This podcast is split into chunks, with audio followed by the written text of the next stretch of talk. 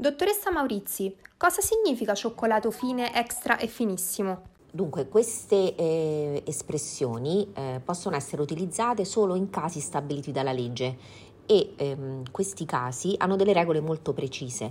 In particolare per il cioccolato ehm, si possono usare appunto la, la denominazione fine, extra oppure finissimo se contiene non meno del 43% di sostanza secca totale di cacao ehm, di cui non meno del 26% deve essere di burro di cacao, quindi eh, diciamo ricco di ehm, eh, ingredienti mh, mm, pregiati. Mh. Mm.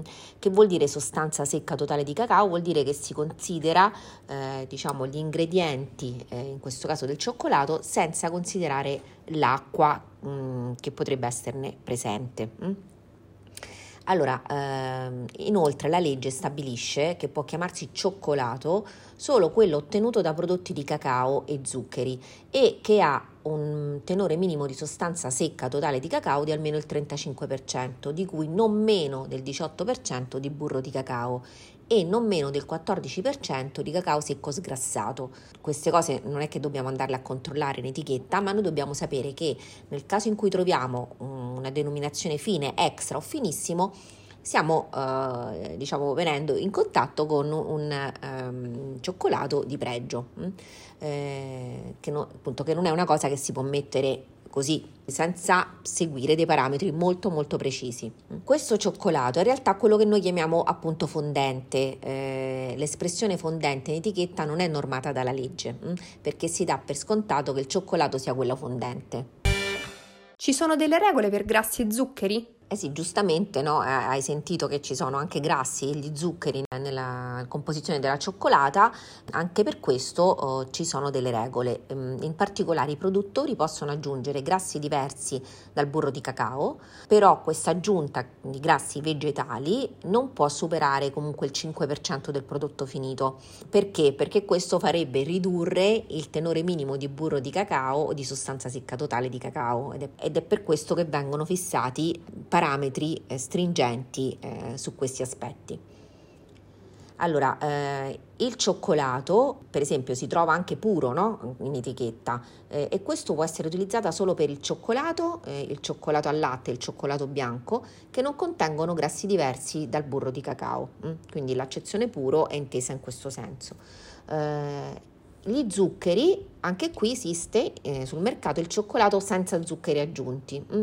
Eh, questo claim è consentito solo quando un alimento non contiene zuccheri diversi da quelli che sono presenti naturalmente nell'alimento mm, ed indica che i produttori non hanno aggiunto quindi mono o disaccaridi o altri dolcificanti. Da cosa dipendono i ritiri del mercato di cui si legge tanto sui giornali in questi giorni? Sì, è perché se ne parla tanto sui giornali? Perché c'è stata un'allerta alimentare eh, e quindi il ritiro dal mercato di molti lotti di cioccolato. E, ehm, per quale motivo? Perché è stata rilevata la presenza di salmonella, che è l'agente batterico più comunemente trasmesso tramite gli alimenti, ehm, che può causare intossicazione alimentare. Ehm, nelle persone sane i sintomi sono prevalentemente gastrointestinali ed influenzali, però in persone più fragili eh, la salmonella può provocare anche delle malattie gravi. Siccome parliamo di cioccolato che andava, eh, diciamo così, era rivolto soprattutto a bambini, è chiaro che questo ha avuto un clamore molto, molto grande. Ehm, ma come mai la salmonella è andata a finire in questa cioccolata?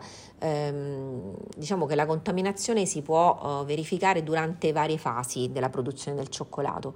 Intanto eh, durante, dopo la raccolta, eh, perché le fave di cacao subiscono un processo di fermentazione e di essiccazione che avviene solitamente in campo nei paesi di origine e quindi mm, è diciamo, difficile escludere una contaminazione. Eh, poi le fave di, di cacao sono lavate e tostate e questa è un'operazione molto delicata perché appunto anche questa se non è eseguita correttamente ehm, non elimina le eventuali contaminazioni. Poi ehm, c'è un'altra fase che viene detta concaggio e qui le fave sono riscaldate e miscelate con altri ingredienti mentre eh, nella fase finale c'è quella di temperaggio, il cioccolato viene fuso, raffreddato, portato alla giusta temperatura e poi trasferito eh, dove si fa il modellaggio e il confezionamento. La, la, salmonella se presente può resistere alle temperature di riscaldamento del cioccolato perché c'è un abbondante contenuto di grasso. Mm? E la resistenza dipende anche però dagli ingredienti utilizzati nella ricetta, cioè se sono fave oppure granella di cacao. Per esempio, degli studi hanno dimostrato che la resistenza della salmonella alle alte temperature è maggiore quando sono utilizzate le granelle quindi l'utilizzo delle fave diciamo questo ci mette un po' al riparo da questo, da questo pericolo. Anche piccole quantità di salmonella eh, nel cioccolato possono causare, come dicevo prima, eh, salmonellosi gravi in bambini e soggetti fragili. Se vuoi puoi controllare quali sono i lotti ritirati dal mercato sul sito del, Ministero della Salute eh, sul link che ti metto nella descrizione della puntata. Ti ringrazio di aver ascoltato anche questa puntata, ci sentiamo martedì prossimo con una puntata sull'acquisto del latte. Eh, quindi a martedì prossimo, grazie, ciao!